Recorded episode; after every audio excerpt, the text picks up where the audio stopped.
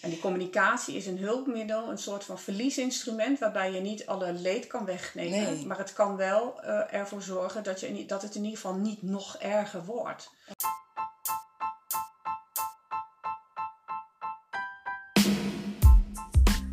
Welkom bij Getting Comfy With, de podcast voor en over communicatiemensen. Comfy in de titel is een samentrekking van communicatie en koffie. Precies wat we in onze podcast ook doen. Tijdens een kop koffie gaan we in gesprek met een communicatiemens met een goed verhaal. Van geschiedenis tot toekomstvisie, van advies tot anekdote, alles kan aan bod komen. Ina Strating, expert op het gebied van crisis. Of het nou om nazorgcommunicatie, rampenbestrijdingsprocessen of persoonlijk leiderschap gaat, Ina weet raad. Niet voor niets is zij directeur en mede-eigenaar van de Crisiscentrale. Fijn dat je even tijd hebt vrijgemaakt. Ja, goedemorgen. Goedemorgen. Ja. Wat is nazorgcommunicatie? Dat zie ik terug in alles wat ik van jou lees. Ja, interessant eh, dat jij dat terugleest bij mij. Dat is ook echt wel eh, mijn ding geworden de afgelopen eh, jaren. Nazorgcommunicatie gaat om hoe we met elkaar omgaan, hoe we met elkaar communiceren na een incident. Oké. Ehm, als je een incident hebt, eh, ja, bijvoorbeeld met doden en gewonden, en er zijn hulpdiensten geweest, dan zeg ik altijd: als de sirenes zwijgen, Mhm. dan komt er daarna nog zoveel meer. En ehm, die communicatie, dat eh, noemen we nazorgcommunicatie of communicatie in de nafase ook wel. Ja, en wat houdt het dan in? Dat houdt in dat we heel eh, erg eh, goed opletten dat eh, de mensen die getroffen zijn, dus de getroffenen, dat die als allereerste ook informatie krijgen van de overheid of van het bedrijf waar iets gebeurd is. Dat zij dat rechtstreeks te horen krijgen en niet via de media. Dus dat zij weten wat de feiten zijn. En in deze tijd met social media kun je je voorstellen dat Ja. het wel heel erg belangrijk is. Ja. Kun je een voorbeeld geven van, van nazorgcommunicatie? Ja, dat kan ik zeker. Ehm, als je bijvoorbeeld denkt aan de MH17, Ja. eh, de, met heel veel eh, nabestaanden, eh, is inmiddels alweer ja, vijf, zes jaar verder. Ehm, wat je merkt is dat daar hele grote behoefte is en was en, en is nog steeds, want straks begint ook de strafzaak over Ja. twee weken. dat die mensen als eerste geïnformeerd zijn. Dus de overheid heeft daar een, vliegramp oekraïne.nl. Hij staat nog online. Waarbij er een besloten gedeelte is voor nabestaanden en een openbaar gedeelte voor media en mensen die meer willen weten hoe dat in elkaar eh, zit en wat, wat daar te melden is over die ramp. En eh, dat heeft heel goed gewerkt, ook voor nabestaanden, omdat zij daar de feiten konden vinden. Het gaat erom dat zij feiten weten. Ja. En dat is een middel, hè? De, de, en dat noemen ze een, ja, een één loket-functie eigenlijk Mm. online. Eh, en die, eh, ja, dat is een voorbeeld van het eh, organiseren van nazorgcommunicatie. Oké. Hebben jullie daar iets mee te maken gehad als crisiscentrale? Met de MH17 heb ik inderdaad een paar jaar geleden, en toen bestond de crisiscentrale nog niet, heb ik wel een aantal dingen gedaan, maar minimaal. Oké. Meer een aantal gemeenten geholpen en een aantal adviezen gegeven rondom ja, wat rituelen, wat. Collectieve rituelen, maar verder niet, want er zijn heel veel professionals die daar enorm veel tijd in hebben gestoken. En uh, dat hoefde ik verder niet. Maar ik heb het wel gevolgd, dus ik heb wel vijf jaar lang ik. ook Ja. eh, gevolgd. Ja. Maar jij zegt rituelen, waar, waar moet ik dan aan denken? Ehm, als je het hebt over de, eh, ja, zeg maar dat de kisten van de overleden mensen zeg maar, eh, in Nederland aankwamen. Ehm, dat weten we, weten heel veel mensen denk ik nog wel op de dag eh, Hmm. in Eindhoven. Eh, dan moet daar heel veel omheen georganiseerd worden, gecommuniceerd, et cetera. En eh, ja, dat is ook al een collectief rouwritueel. Hè? Ja, Dus ja. maar stille tochten, het maken van monumenten, ja, dat is toch wel mijn specialisme geworden. Oké, oké. En ehm, eh, crisiscommunicatie is, is waar je vandaan komt, waar je eigenlijk nog middenin zit. Ja. Is dat wat anders of is dat een samenhangend geheel? Voor mij is het een samenhangend geheel. Ik merk wel dat er eh, in, ja, in het werkveld zeg maar, ook wel anders naar gekeken wordt. En dat kan ik me ook wel voorstellen. Alleen ik zeg altijd, je, de effecten van je crisiscommunicaties eh, worden voelbaar in de nafase. Dus wat je gedaan hebt aan communicatie Ja. tijdens de crisis. ehm, die ga je bij mensen die betrokken zijn geweest in de nafase heel goed merken. Want als er iets is echt ja, mis is gecommuniceerd of Mm. te weinig empathisch of wat dan ook, dan ga je dat de hele nafase eh, terug horen. Ja. Snap je? Dus voor mij hoort het bij elkaar. Uh, alleen dat wordt ook wel eens losgetrokken, ja. Ja, want je zegt net, eh, in het vak wordt het wel losgezien? Of wordt het nou, anders benaderd? Door, door, niet door iedereen hoor. Maar het wordt, kijk, als je eigenlijk nog nooit een flinke crisis, in een flinke crisis hebt gewerkt. Toen ik begon, uh, 15 jaar geleden, ik wist helemaal niet dat er ook nog een nafase was. Dus als je gaat kijken naar de lessen die ik zelf heb moeten leren, uh, is het al ja, logisch dat als je nog nooit in een crisis hebt gewerkt, dat je ook dat helemaal nog niet weet. En dat is ook niet erg. Nee. Kun je het, ergens leren?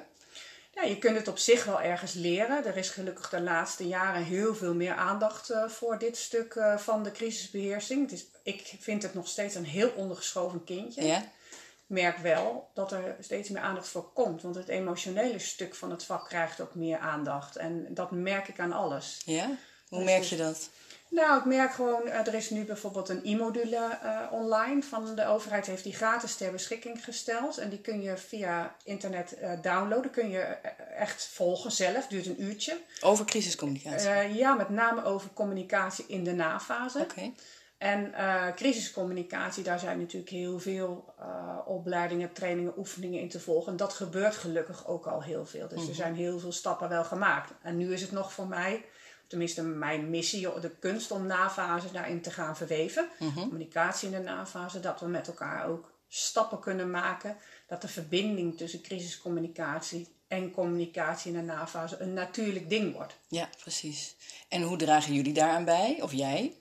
Ja, het is echt wel mijn uh, expertise. En uh, ja, ik geef advies en je kunt trainingen volgen en lezingen, et cetera. En nou ja, we praten nu met elkaar in de podcast, dus dat draagt ook allemaal bij. En die e-module waar je het net over had, die hebben jullie gemaakt? nee hoor, samen met de overheid heeft nu naast risico- en crisiscommunicatie, dat zijn al twee belangrijke thema's die een speerpunt zijn binnen de overheid heeft de overheid vorig jaar besloten om ook communicatie in de nafase een speerpunt te maken. Dat betekent dat daar een project uh, kwam, waardoor er projectgeld uh, ter beschikking werd gesteld. En is er inderdaad een U-module gemaakt, een projectgroep, en daar was ik inderdaad extern adviseur. Dus ik heb ah, bijgedragen aan het tot stand komen van de e-module op basis van heel veel praktijkervaring. Ja, precies. En waar vinden we die e-module? Even snel. Die e-module is op de IFV-site. Uh, en, en, maar goed, als je op mijn LinkedIn-pagina kijkt, kun je ook zien uh, waar. Uh, hè, dan kun je een link downloaden en dus kun je het gewoon volgen. Oké, ja. oké. de crisiscentrale. Ja. Vertel eens. Crisiscentrale. Ehm, twee jaar geleden samen met collega Mariska de Gooijen opgestart. Wat ik tegenkwam in het veld. ik help veel bij in, tijdens crisis zelf, ook in NAVA's, maar zeker ook tijdens crisis zelf. Dat, ik zeg altijd, goede mensen staan voor de klas. Als je goed bent in crisiscommunicatie, ga je ook trainen, uh, dan ga je oefeningen doen, et cetera. En als er dan ergens een keer een crisis is, een incident, ja, dan staan die mensen zijn dan niet beschikbaar, of in ieder geval niet direct. En dat is dan natuurlijk wel nodig. Um, ik heb uh, geconstateerd dat er heel veel mensen wel crisiscommunicatie willen doen en ook doen tijdens een crisis. Alleen als je dat gaat bundelen, kun je met elkaar meer doen. Ja. Maak je een robuustere club. En dat is de, uh, ja, de basis nog steeds van de crisiscentrale. Betekent dat we met elkaar ja, crisis kunnen, uh, kunnen uh, helpen tijdens crisis. Ook mm daarna, maar met name tijdens. En dan kunnen organisaties bij ons een abonnement afnemen of bellen naar ons 0900 nummer. En dan komen we helpen. En er is altijd iemand die die telefoon opneemt. Dus het is gegarandeerd dat er dan iemand bereikbaar is om advies te geven, et cetera. Ja. En gaat het dan alleen om communicatieadvies? Of wat bieden jullie nog allemaal? Nee, dat gaat veel breder dan alleen communicatieadvies. Het is ook crisismanagement. Okay. Uh, het is ook um, opvangen en verzorgen. Het zijn geestelijk verzorgers hebben in ons netwerk een ontzettend groot netwerk mensen die expertise hebben binnen crisis, die kunnen zich ook bij ons melden. Van, nou, hè, en dan kom je bij ons, ja, we noemen dat de tweede ring. Dus echt, echt mensen die expert zijn in een bepaald uh, stuk. Mm -hmm. En uh, je kan je voorstellen dat je bij een uh, cybercrisis of bij een zedenzaak heel andere experts ja. nodig hebt dan bijvoorbeeld bij een explosie. En zo bouwen we echt een netwerk, ja, we noemen dat bubbels, hè, allemaal verschillende bubbels van mensen die dingen kunnen. en die expertise hebben. En zo is het veel breder. Ja. Oké. Okay. Wat, is, wat is de ergste crisis die jij nog herinnert, uh, wat jou het meest heeft geleerd? Uh, ja, dat vind ik een goede vraag. Uh, ik, ik, ik heb het meest geleerd eigenlijk door bij verschillende crisisincidenten uh, te helpen, waardoor ik verbanden kon zien die ik bij het één crisis niet kon zien. Oké. Dus ehm, ik heb bijvoorbeeld ben twee jaar lid geweest van het bestuur van Huis van Verhalen in Enschede. Oh. En het Huis van Verhalen uh, zit in uh, Roombeek, uh, naar de vuurwerkramp. En ja. dat, daar heb ik bijvoorbeeld geleerd dat een nafase, ja, dat loopt nu nog steeds. Ja. Weet je? Dus ik, ik, ben, ik heb door verschillende rampen te helpen. Ik was bij de vuurwerkramp niet betrokken, maar wel afgelopen vijf, zes, zeven jaar dus zeg maar meegekeken van wat gebeurt daar nu nog. En daar heb ik eigenlijk het meest van geleerd. Want het Huis van Verhalen bestaat nog. Ja, zeker. Je kunt naar Roombeek toe. Ik zeg het ook altijd tegen elke crisisprofessional. Ja, die moet daar gewoon een keer Ja, ja. geweest zijn. Omdat dat, ze geven daar rondleidingen door het nieuwe Roombeek. Het is echt fantastisch om te zien hoe mooi het er nu bij staat. Maar je kan je wel voorstellen dat het collectieve trauma daar in die wijk natuurlijk heel groot eh, is. Ja. Als en dat wil niet zeggen dat daar nu nog allemaal heel veel gebeurt rondom die vuurwerkramp. Maar in de harten van de mensen, ja, die hebben daar geleefd. En die hebben een heel nieuw leven moeten opbouwen. Ja, ja. Dus je, en, en Huis van Verhalen is een soort ja, sociaal wijkcentrum geworden.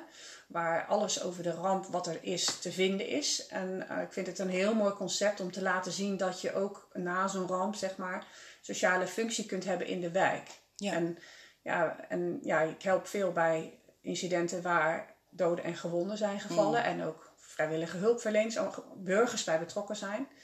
Ja, en dan zie je dat daar hè, monstertruckdrama in Haaksbergen, ehm, de- de- uh, schietdrama in de Ridderhof, in aan de Rijn, maar ook grote zedenzaken in Amsterdam. En dan zie je dat de, de, de, ja, de dynamieken die daar gaan ontstaan, ik noem dat bijna crisiscommunities, hè, er ontstaat een hele community Hmm.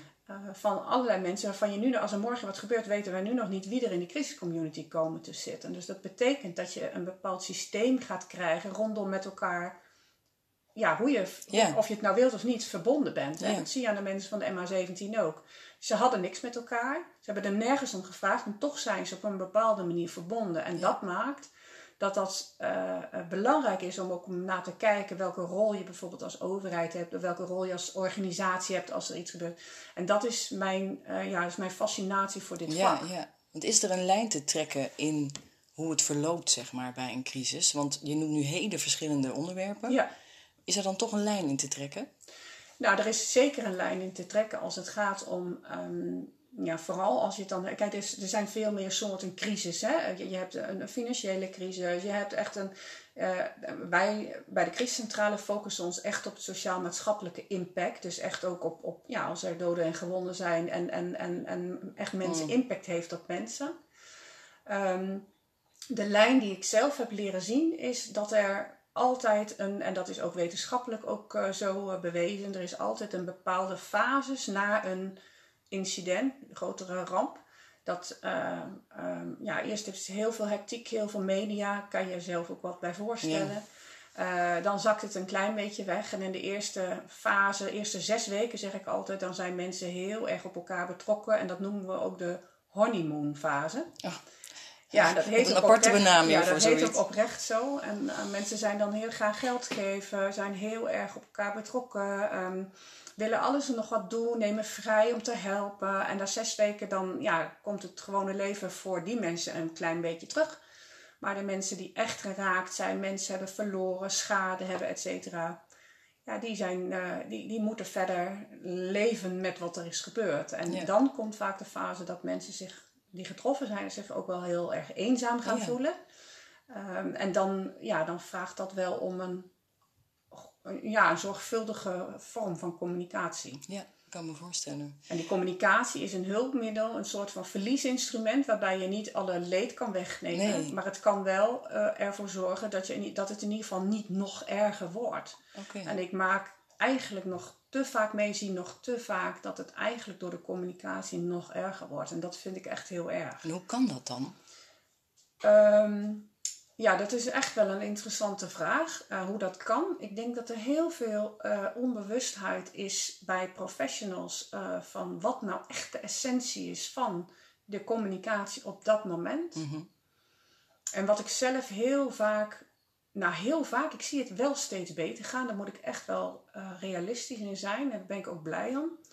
ehm, dat er toch de, de reputatie van de organisatie of de reputatie van de bestuurder te veel aandacht krijgt. Kijk, de aan- aandacht daarvoor is goed. Mhm. Alleen als je keuzes maakt op basis van die reputatie, Ja. dan gaat dat eh, sowieso ten koste van het welzijn, welbevinden van mensen eh, die daardoor getroffen zijn. En die balans daarin, hè, tussen ratio en emotie, die balans daartussen, dat is de kunst van het, de communicatie in de nafase. Oké, maar hoe zouden bestuurders dat anders kunnen doen? Heel veel bestuurders doen het gelukkig goed vanuit hun hart. Dus die weten ook wat ze wel en niet op dat moment eh, moeten zeggen. Want vanuit hun hart is dan wel een soort key ja, ding, Ja, begrijp ik? ja wat ik heel veel. Ik, ik luister en praat heel veel met getroffenen. Ook ja, echt eh, mensen die eh, tien jaar, twintig jaar geleden iemand verloren hebben of schade hebben geleden. Of, dan hoor je altijd als, als de bestuurder of de professional die helpt op dat moment zich als mens laat zien. En dat is veel meer dan alleen de professional. Dan gaat er iets goed. Mhm. En natuurlijk heb je als bestuurder verantwoording af te leggen. En natuurlijk moet je eh, bepaalde dingen regelen omdat je nou een keer die rol hebt. Ja.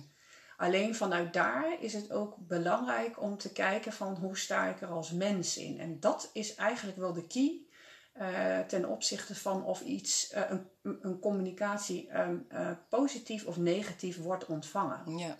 En waarom kiezen bestuurders daar niet voor, denk je?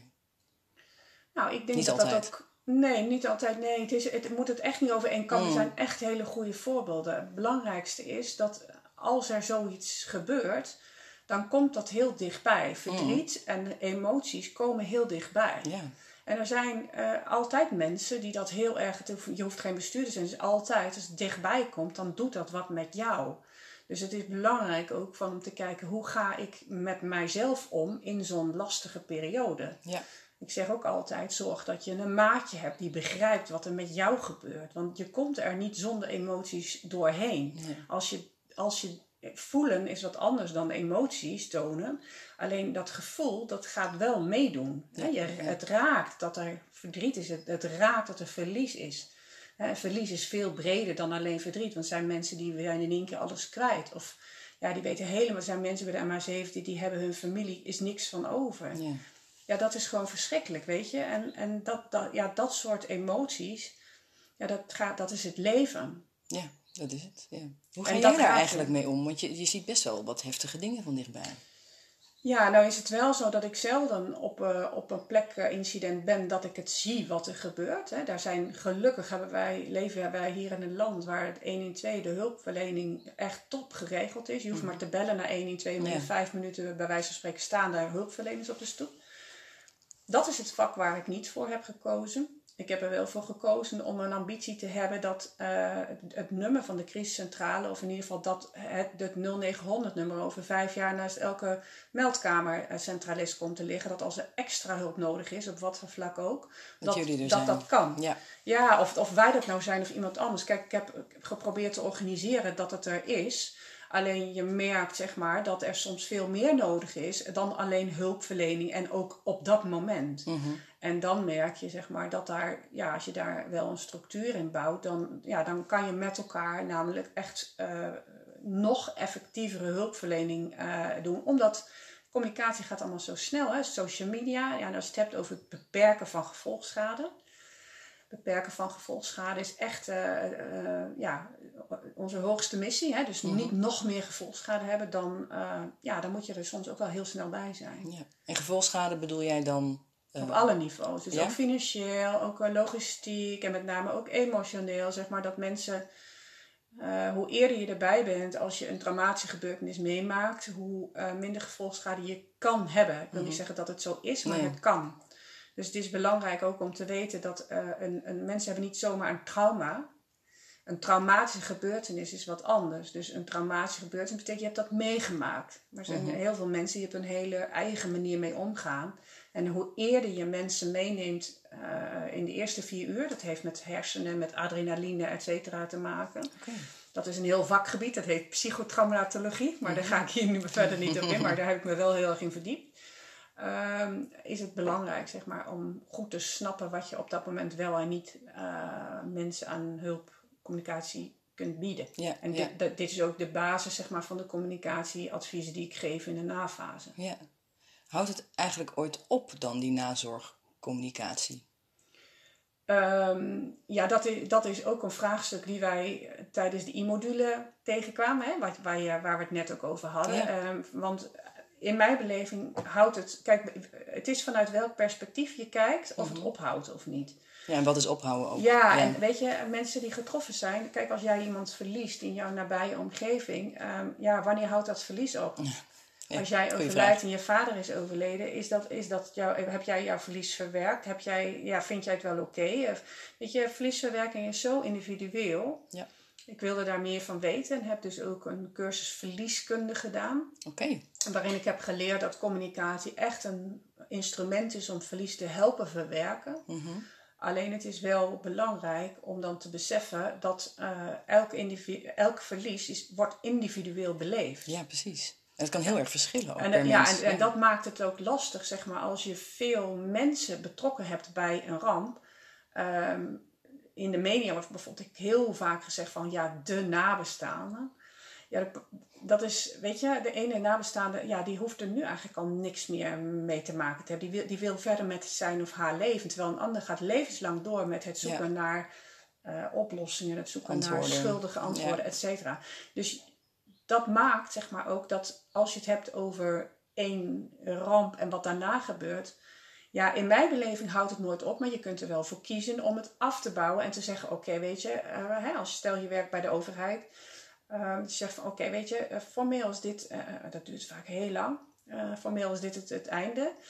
Als het gaat om informeren over zaken. Maar Ja. Dat moet je wel, wel heel duidelijk maken. En dan maak je duidelijk daarna van ja, maar als u dan nog vragen heeft, kunt u hier en daar terecht. Dus het doorverwijzen is altijd Dat blijft. belangrijk. Ja. Ja, maar ook, ook bestuurlijk goed afhechten. Inderdaad, dat als er mensen over twintig jaar nog. Kijk, het is ook vaak generatiedingen. Hè?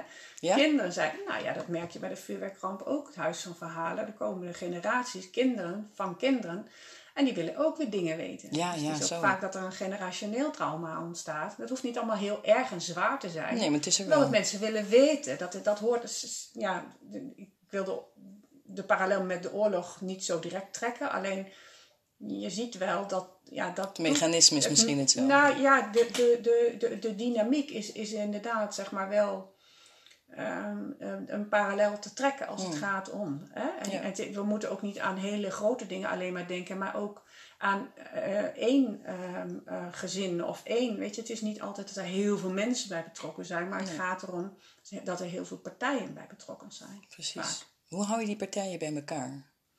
Ehm, nou ja, eh, dat, is, dat, is een, dat is de kern eigenlijk ook van nazorgcommunicatie. Je, je, je moet het met elkaar doen. Hè? Je- als je los allemaal van eh, eh, eh, communiceert met die personen, ja, dan eh, met die getroffenen, dan ben je echt wel, ehm, ja, dan hebben die mensen heel veel te verstouwen. Dus wat je dan doet, zeg maar, als adviseur in die nafase, dan trek je alles bij elkaar. En Ja. is dat de communicatie, dus die Ja. lijn trekken met die mensen, dat is belangrijk. Dat er één kanaal, ja, dat er één kanaal is.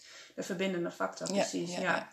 En ik wou nog wel graag even terugkomen op wat je net zei. Hoe doe jij dat, eh, Ina, met al die mensen? Kijk.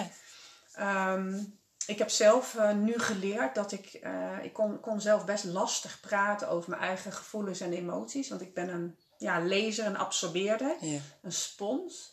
Maar op een gegeven moment voelde ik aan mezelf dat het gewoon toch minder goed met mij ging. En ik was thuis kribbig en ik, ik- mijn hoofd zat heel vol. En ik dacht, ja, ehm, ik, ik, ja, ik, ik, eh, ik voelde aan mezelf dat ik het anders moest gaan doen. En toen ik dat ging erkennen, dacht ik, ja, maar dan, dan moet ik zelf een andere uitlaatklep vinden. Ja. Ik zorg in ieder geval altijd dat als ik ergens help, dat ik een maatje heb. Dat ik een vertrouwelijk iemand heb met wie ik alles kan bespreken wat ik wil. Ja. Dan loop ik ook sneller leeg, zeg Ja, maar. En dan ben je het ook sneller kwijt.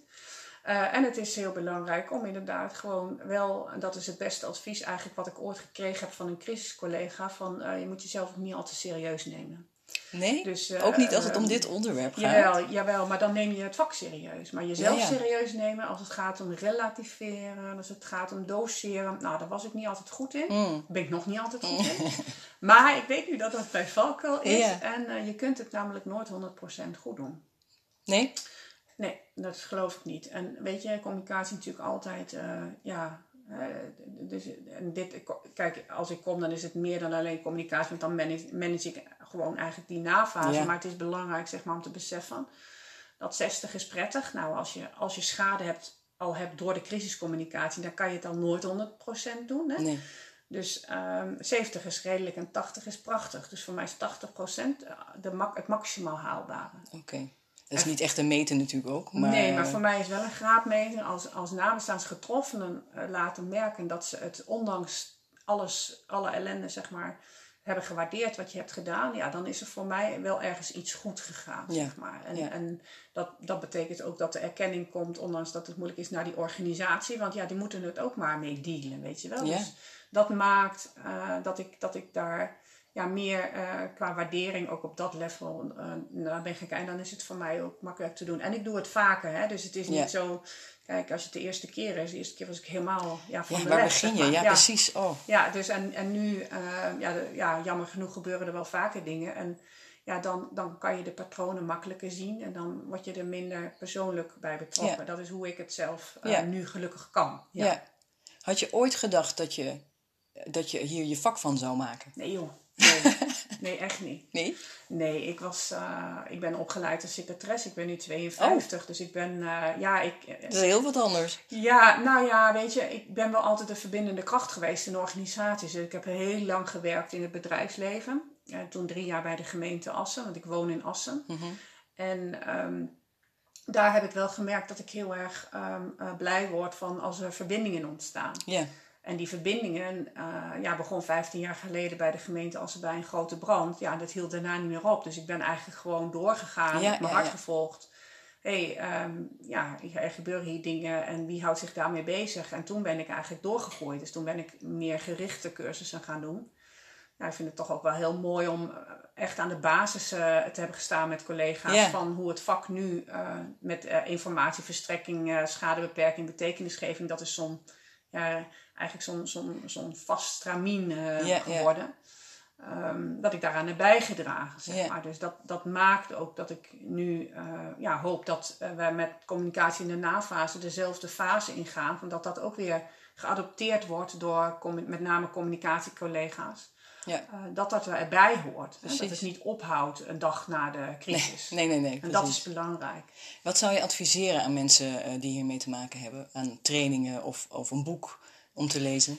Ja, goeie. Je had me dat aan de voorkant ook gevraagd, dus ik heb daar even over nagedacht. Ehm, eh, er is één boek waar ik heel veel van heb geleerd en die is ook gratis te downloaden via internet. En dat heet Wereld van Verschil. Mhm. En Wereld van Verschil, dat is een boek waarop de, aan de linkerkant eh, verhalen staan van bestuurders die bestuurder waren tijdens een ramp. Mhm. En aan de rechterkant staan verhalen van eh, getroffenen, dus mensen die het hebben ervaren wat er eh, in die ramp, wat daar gebeurde. En dan zie je dus links de bestuurder en rechts de getroffenen. En dat heet Wereld van Verschil. En het is ook echt een wereld van Ja. verschil. Het zijn al wat oudere eh, rampen, maar dat maakt niet uit. Het gaat om het principe eh, dat de beleving van dat wat je als bestuurder doet zo anders ervaren kan worden dan dat je het bedoelt. Ja, En dat heeft mij heel erg gescherpt in hoe belangrijk het is zeg maar, om beleving ook mee te nemen eh, naast de inhoud. Dus Ja. wat wil je zeg maar, bereiken? Hè, daar zijn we natuurlijk als communicatiemensen volop mee bezig. ja. Maar wil je ook iets bereiken op belevingsniveau? En dat is in dit vak echt heel belangrijk. ja. Dus Wereld van Verschil, even googelen en dan kan je hem gratis downloaden via de burgemeesters.nl. Ja, ik heb daar heel, dat ligt aan de basis voor mij inderdaad, zeg maar, van waar ik zelf in van nu sta. Ja, ja. En als mensen jou willen bereiken voor een training of een gesprek of voor een crisis, hoe kunnen ze jou bereiken? Nou, je kan op crisiscentrale.nl kijken. En ik ben heel makkelijk laagdrempelig bereikbaar via LinkedIn of Twitter. Eh, het is allemaal op mijn naam. En dan, ja, dan, dat is prima. Dan kom ik altijd wel ergens op terug. Heel goed. Dan wil ik je graag bedanken voor dit gesprek. Graag gedaan. Dankjewel.